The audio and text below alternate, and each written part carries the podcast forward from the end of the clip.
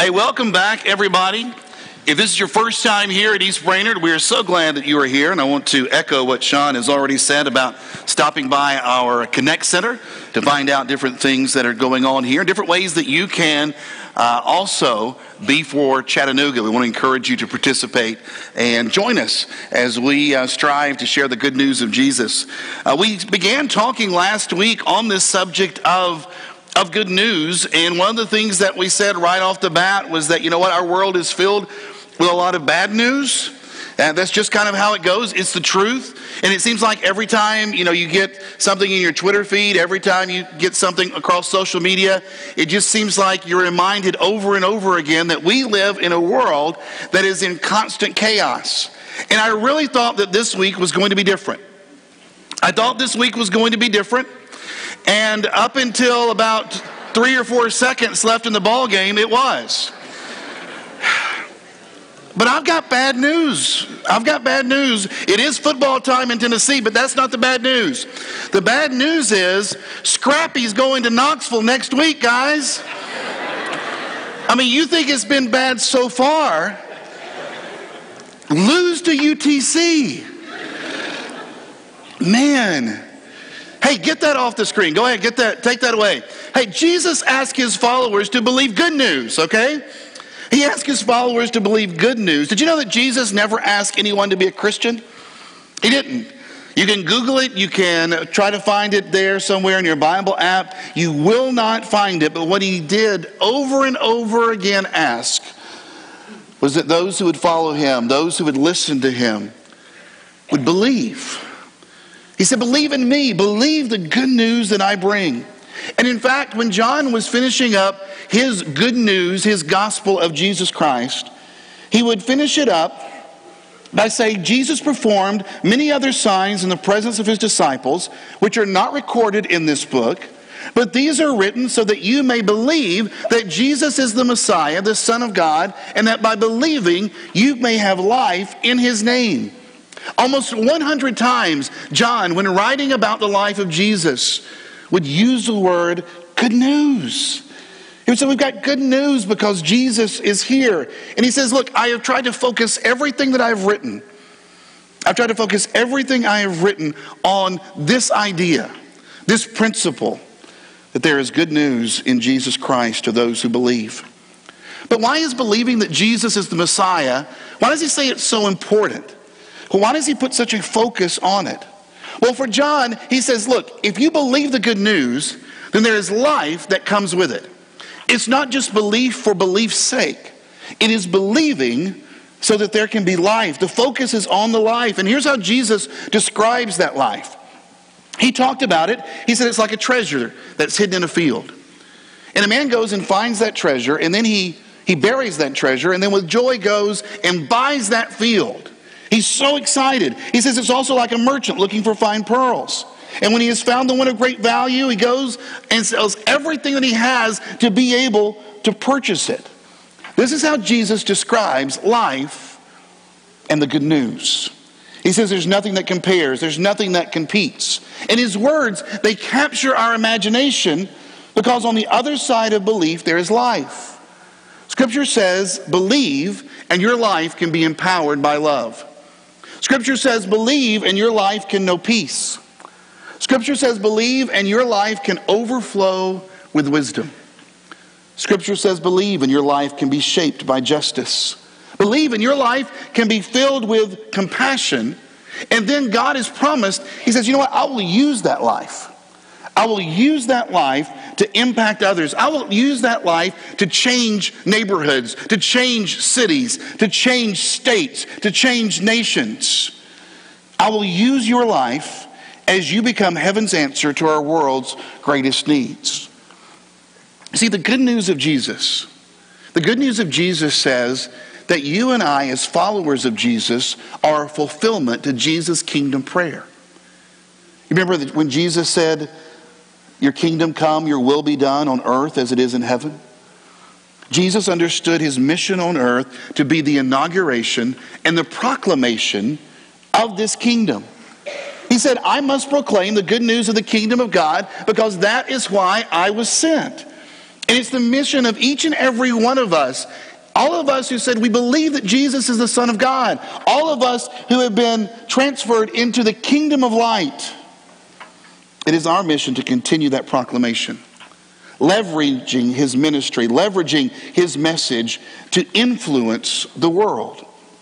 Now, we hear a lot about influence these days, especially when it comes to social media.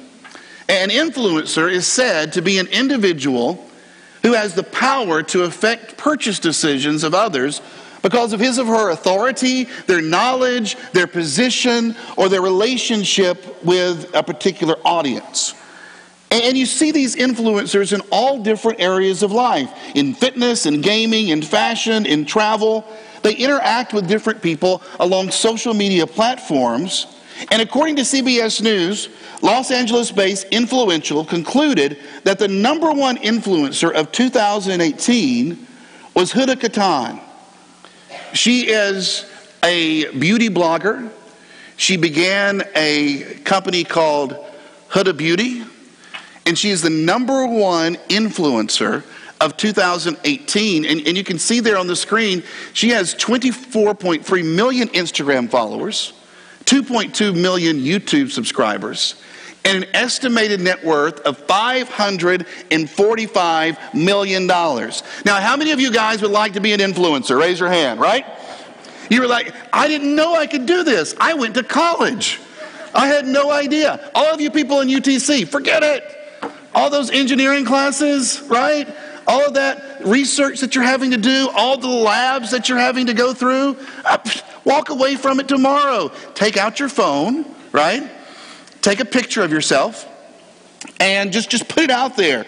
It's great. But hey, there are different levels of these influencers. I don't know if you realize this. If you have 5,000 to 100,000 followers, you're considered to be a micro-influencer. From 100,000 to a million followers, you're that mid-level. And if you've got over 1 million followers, then you are on the macro level. And now some of you are sitting here going, I have no idea what you're talking about right now. I've never heard of any of this. Well, hold on to your hat, because according to the August 2017 Global Digital Stat Shot from We Are Social, it is estimated that 3.028 billion people actively use social media. That's 40% of the world's population. 40% of the world's population. And these individuals inevitably look up to these influencers in social media to guide them in their decision-making process. The way that Ms. Kattan got all of these followers, Kim Kardashian wore a pair of her fake eyelashes and it just went viral, right? That's all that it took. Man. And over 50% of the channels, these YouTube channels and things where these influencers are, they're producing six-figure income. So again, I say, leave UTC. Go ahead, guys, go. Start your own beauty blog. You can do this. I've got faith in you. Oh, man. Hey, but here's the real deal. The real deal. As followers of Jesus, you are an influencer. You are. You are an influencer.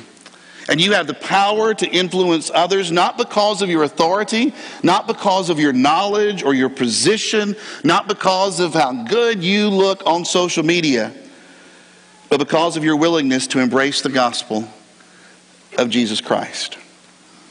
Author and preacher John Ortberg has stated that for many, the most common understanding of gospel is the message of how Jesus came to get us from earth to heaven.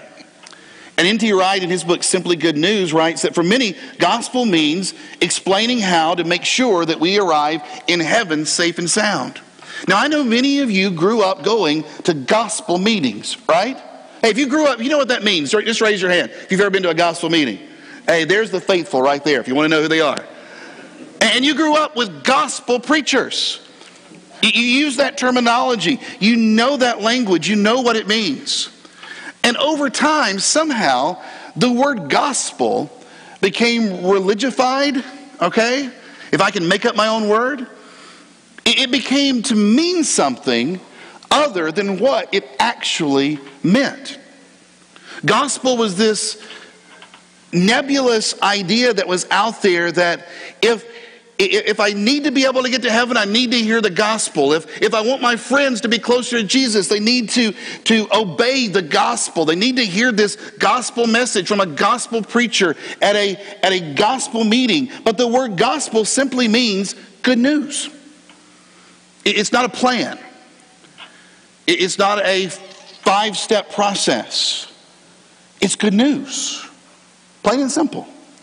When you see in your Bibles the word gospel, it is actually where English translators chose not to translate the word that was actually written.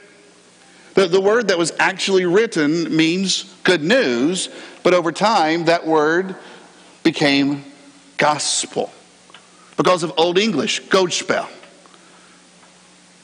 And so we grew up hearing about gospel meetings and gospel preachers and this gospel and that gospel, and oftentimes wondering, what exactly is the gospel and how do I obey the gospel and do I need to talk to somebody about the gospel? And the word simply means good news.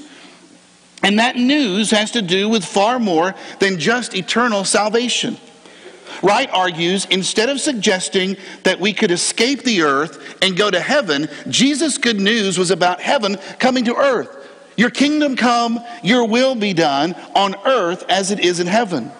The good news, the gospel, is all about what God has accomplished in the past, is accomplishing in the present, and will accomplish in the future.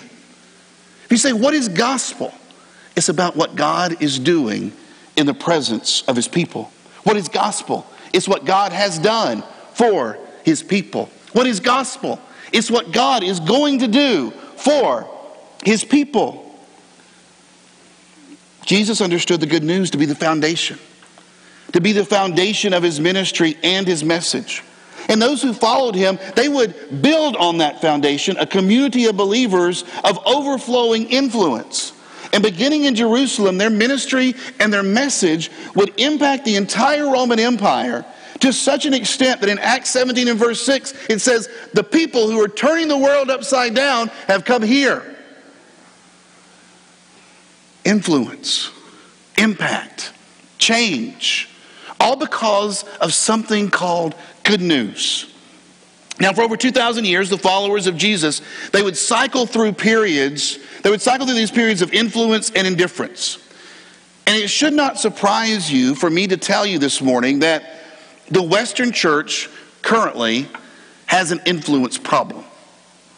We have an influence problem.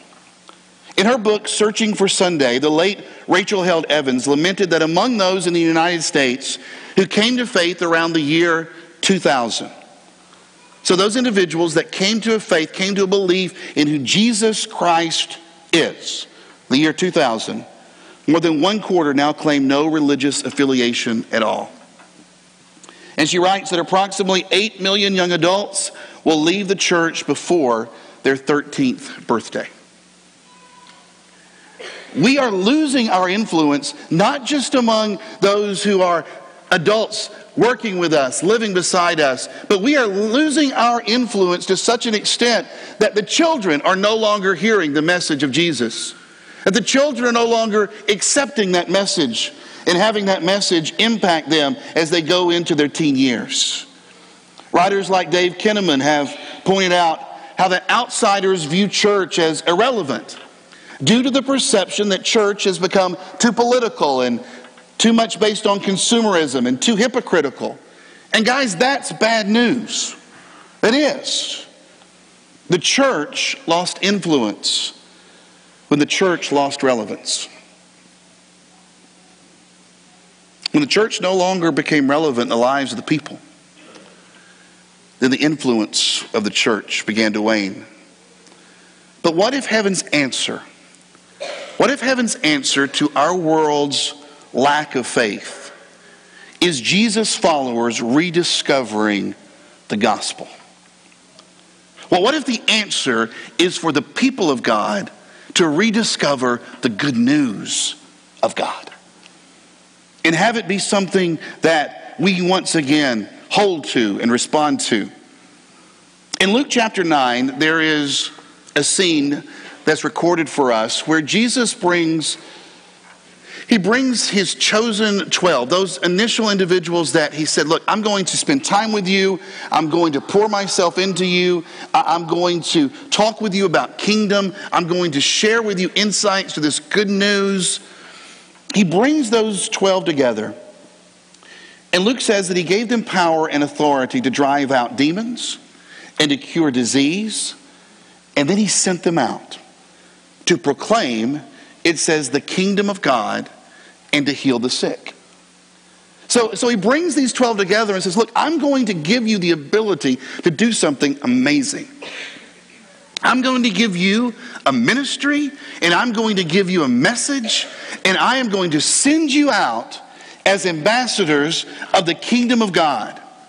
And it says in verse 6 that they set out, they went from village to village, and notice what they proclaimed. Jesus says, I'm going to send you out to talk about the kingdom. And Luke says they went out with good news. When Jesus told them what God was doing, when Jesus explained what God had done, when Jesus said this is what is going to happen, then Luke says those 12, they went out and they said, hey guys, we got good news. We've got good news. And here's what jumps out to me. They went out with the gospel.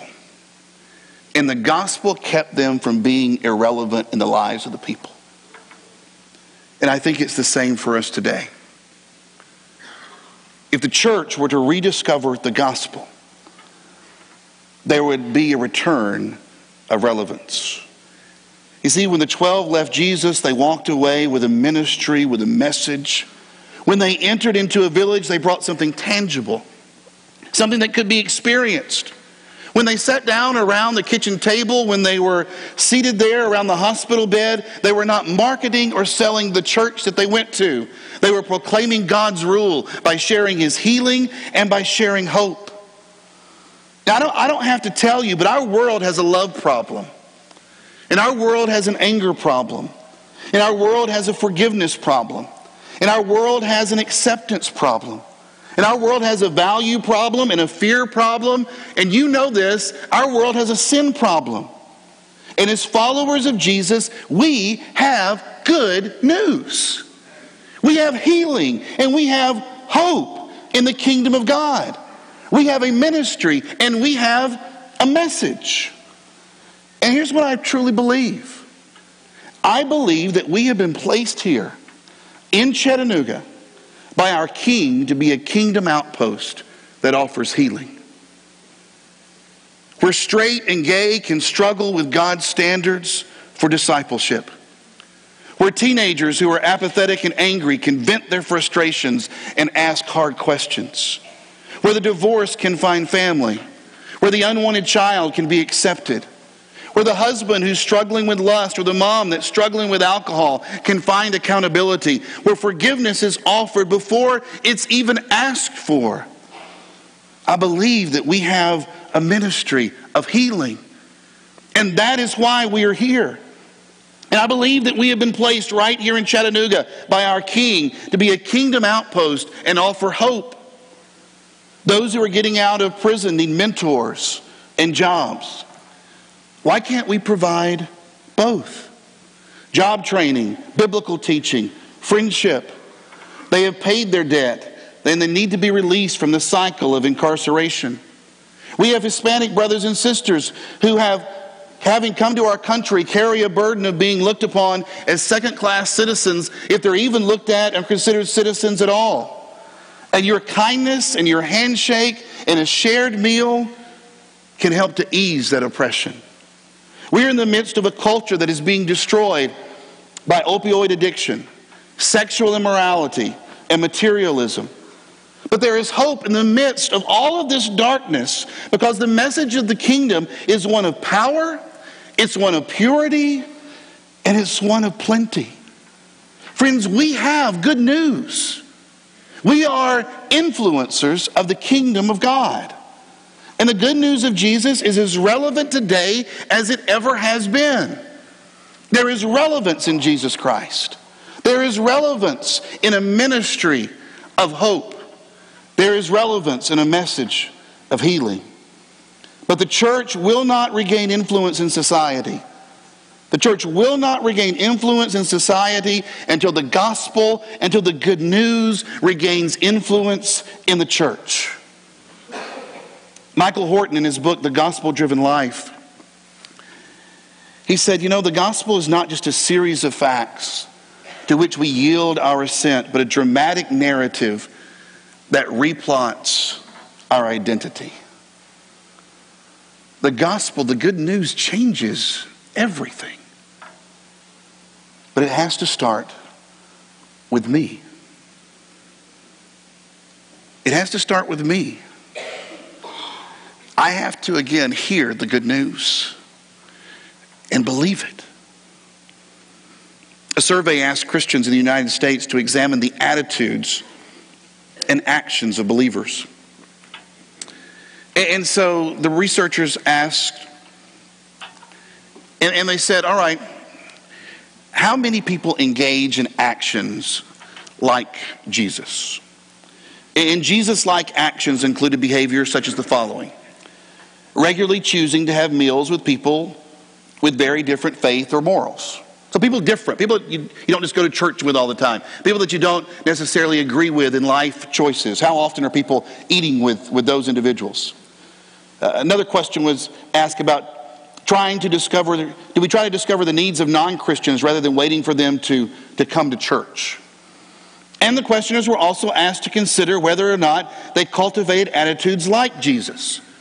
So what were some Jesus attitudes, and are you following those attitudes? Here were some that were mentioned. I see God-given value in every person regardless of his or her past or present condition. I believe God is for everyone. Okay, so people were asked, look, do your actions mirror Jesus? Does your attitude, does it show Jesus? And then questioners were asked to rate themselves in terms of attitudes and actions that were more similar to those of the Pharisees that are read about in the Gospels. Examples include the following. I try to avoid spending time with people who are openly gay or lesbian. I try to point out those who do not have right theology or doctrine. It is not my responsibility to help people who will not help themselves. I believe we should stand against those who are opposed to Christian values. And here are the results. 1 out of every 2 Christians who took the survey said he or she had actions and attitudes that were more pharisaical than Christ-like. Only 1 in 7 believed he or she acted like or thought like Jesus the majority of the time.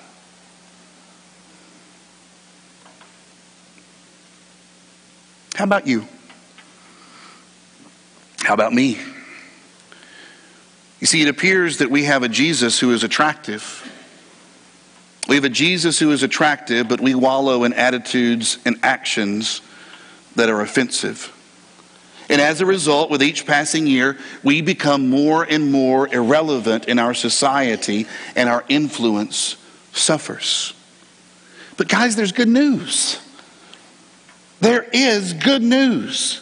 Because when the people of God realize that we have a ministry of healing and a message of hope, everyone begins to talk. Everyone begins to talk, not about churches or political parties or hypocrisies, but everyone begins to talk about Jesus. It's right there in your Bible. The same story of Jesus sending out the 12 and what took place, you can find it not only in Luke, but it's also in Mark. And as Mark describes what takes place, he says that word started getting back to a man by the name of Herod Antipas. And he was recognized by Roman authority as being the king of the Jews, all right? And it says that Herod Antipas, the king, soon heard about Jesus because of all these things that were going on, right? It says Herod Antipas, the king, soon heard about Jesus because everyone was talking about him. Say, wait a minute, how did that happen? How did that happen? Why wasn't everybody talking about the 12? Why wasn't everyone talking about what they had done? Why wasn't everyone talking about how they had gone and healed and how that they had been proclaiming this good news? It's because when you have a ministry of healing and a message of hope, the foundation of that message, the foundation of that ministry flows from Jesus Christ. And that is the name that we want people to remember. There are some great ministries going on here at our church.